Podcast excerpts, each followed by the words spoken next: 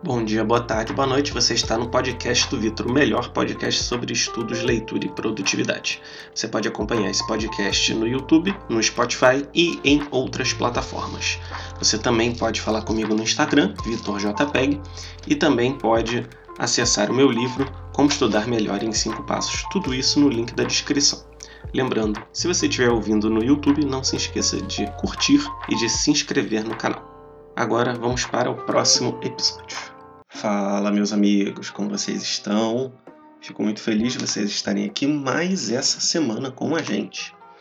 É, nós vamos começar essa semana com um episódio bem curtinho, até porque eu estou esperando episódios muito longos, né? Nos próximos capítulos aqui desse podcast para essa semana. Muito bem, hoje a gente vai falar sobre leitura dinâmica e por que você não deveria fazê-la.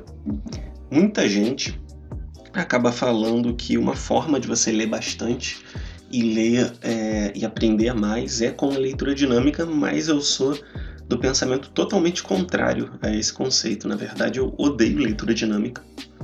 E acho que você só deveria fazer em um pequeno caso que eu vou falar no final do podcast. Muito bem, o que é leitura dinâmica? Né? Para quem não conhece, muita gente sabe o que é, mas algumas pessoas ainda têm dúvidas. Então eu vou esclarecer o conceito e depois a gente vai partir para o porquê que eu acho que ela não é boa, tá? Leitura dinâmica nada mais é do que você ler de forma rápida, de você correr com os olhos pelo conteúdo do texto só para ver do que, que ele se trata sem você necessariamente lê-lo aprofundadamente é aquilo que você acaba fazendo quando você abre um post de blog, de um site, uma matéria assim, e você não lê tudo, você meio que escaneia. Já reparou que você faz isso? 90% das pessoas na internet faz isso, tá? Então, é, dificilmente você não fará isso, né? Você geralmente abre um blog, né? Uma matéria, você até lê o primeiro, segundo parágrafo e depois você corre ali para ter uma noção do que está falando, olha os subtítulos, olha as imagens e aí você decide se você vai ler aprofundadamente ou não, tá bom? Essa basicamente é a leitura dinâmica. Isso não é da época da internet, na verdade, desde muito tempo que as pessoas fazem leitura dinâmica, né? Na verdade, acho que não muito tempo, mas pelo menos no século XX é, essa técnica já era uma constante. E qual é o argumento? Né? O argumento é de que você precisa ler muitos livros e existe pouco tempo para lê-los, né? Porque existem tantos clássicos e tantos autores. Na verdade, a gente deveria passar um pouco mais de tempo é, lendo rapidamente vários livros, ao invés de a gente perder muito tempo com cada livro individualmente. Então, aí você lendo mais rápido, e tem algumas técnicas para você fazer isso, né? Você acaba é, adquirindo essa fluência na leitura dinâmica, tá? Leitura dinâmica não é a mesma coisa do que você ter prática de leitura, tá bom? Então, assim, uma coisa é você já ler por muitos anos e ler com uma certa rapidez, tá? Eu consigo ler com uma certa rapidez porque eu leio já com uma certa frequência ali, desde os meus 18 anos, mais ou menos, que eu já comecei a ler com uma certa frequência. Então eu leio mais rápido do que uma pessoa sem influência, tá bom? Mas isso não é leitura dinâmica. A leitura dinâmica, ela acaba fazendo com que você perca muitos detalhes, né? Inclusive, acho que tem uma frase que, se eu não me engano, é do Woody Allen, que dizia: Poxa, acabei de ler Guerra e Paz. Acho que se passava na Rússia, né? Para quem não sabe, Guerra e Paz é um clássico do Leon Tolstói, né? Que eu tô lendo um livro dele, né? Que é A Morte de Ivan Illich. Inclusive, vou trazer uma, uma resenha quando terminá-lo.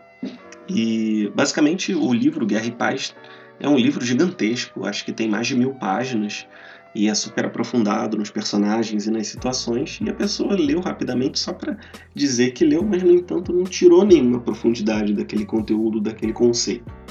Então, no final das contas, aquele conceito não serviu para muita coisa. Essa leitura rápida acaba não servindo para muita coisa, tá bom? É, mais vale a pena nós lermos 10 livros né, ao longo de um ano, só que de maneira profunda, de maneira assim, detalhada, aprofundada, do que a gente ler um livro de forma idiota, né? De ler de forma apressada, não lembrar depois o nome dos personagens, não lembrar é, o que aconteceu, né? Em certos detalhes importantes. E assim, a gente não precisa fazer leitura é, dinâmica para que isso aconteça, né? Muitas vezes a gente simplesmente lê sem atenção, mesmo que vagarosamente. Então, quando eu era mais novo, né, e comecei a ler, li Platão, li Maquiavel, mas li tudo errado, porque eu li sem prestar atenção, sem, sem me atentar aos detalhes e acabei perdendo muitos detalhes que certamente quando eu for reler esses livros hoje, eu vou aprender com muito mais profundidade, tá bom? Então, vale a pena sempre a gente buscar ler com frequência e acabar lendo mais rapidamente, mas não necessariamente a gente lê com uma certa pressa, né? Que são essas técnicas. Aí tem técnicas, né? Você lê, é, é, lê o começo do parágrafo, você só lê o começo, você só lê parágrafos curtos, enfim, coisas assim que simplesmente não fazem sentido, tá bom? Não fazem sentido se você quer aprofundar alguma coisa. Porque pensa bem, vamos supor que você lê um livro bem, aprofundadamente, você demora três meses para ler o livro, mas você tira 100 lições daquele livro, tá bom? E quem faz leitura dinâmica, é...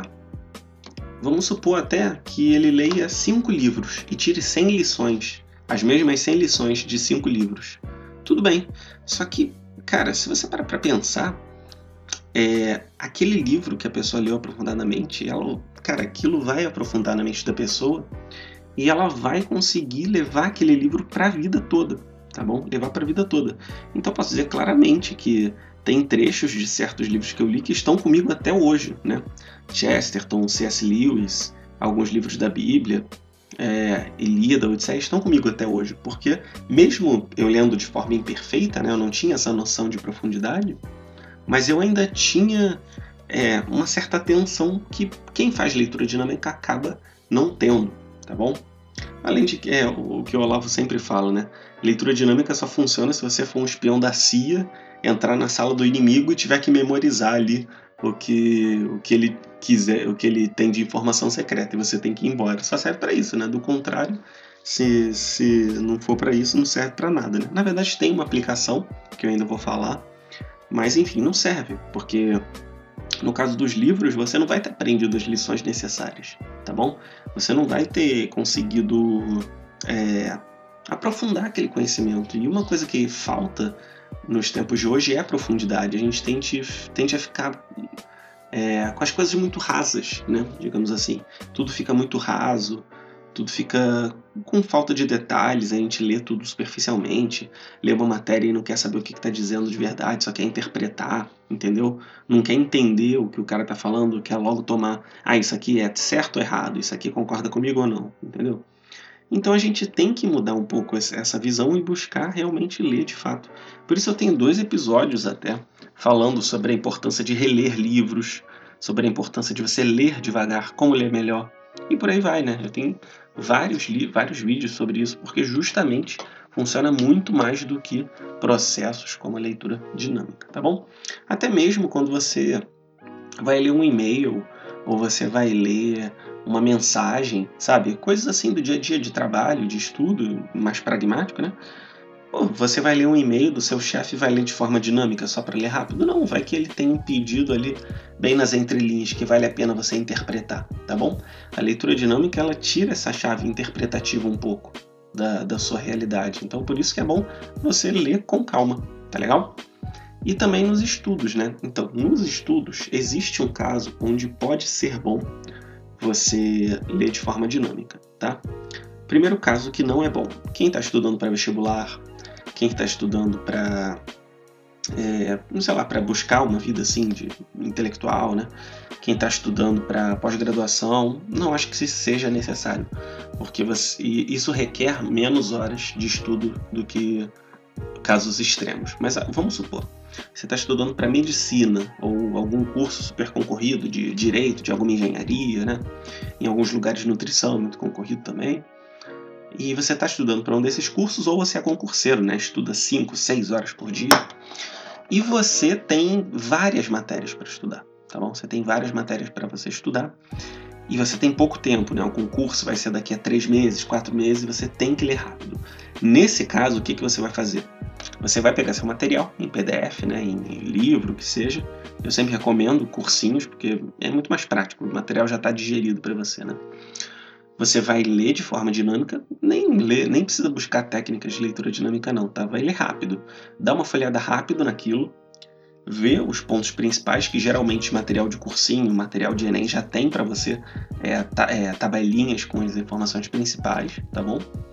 E aí você vai partir logo para as questões. Parte para a questão, ver como é que a banca cobra, porque o Enem cobra de um jeito, a Unicamp cobra de outro, a UES cobra de outro, né? No concurso também, né? A SESP cobra de um outro, de um jeito, a FGV cobra de outro, né? Por aí vai. E uma vez que você entendeu o padrão de cobrança da banca, aí você volta para o material, seleciona os pontos que você viu que caiu e dá uma leitura mais aprofundada. Esse é o caso aonde eu acho que a, a leitura dinâmica vale a pena, tá bom? Inclusive é uma técnica que o Fernando Mesquita ensina, tá bom? Para quem estuda para concurso, né? O Fernando Mesquita, na minha opinião, é a maior referência assim de, de concursos públicos aqui no Brasil, né? E ele dá essa dica de leitura dinâmica nesses casos. E nesses casos eu acho que assim, é muito plausível, né? Imagina só você estudar para um concurso da Receita Federal que tem mais de 20 matérias, se você não lê com, com uma certa rapidez. Aí nesse caso acho que vale muito a pena. Tá legal? Fora isso, acho que não, tá? É, se você faz leitura dinâmica ou não, é, comenta, tá bom? Se você estiver no YouTube, comenta. Se você não estiver no YouTube, vai lá no Instagram, fala comigo. Pô, Vitor, não concordo por causa disso. Ah, não, eu concordo porque eu já tentei e não deu certo. Ou então, ah, eu tentei, mas deu certo. Mas eu conheço alguém que não funcionou. E aí, a gente vai fazendo essa conversa, tá legal? Espero vocês no próximo episódio, pessoal.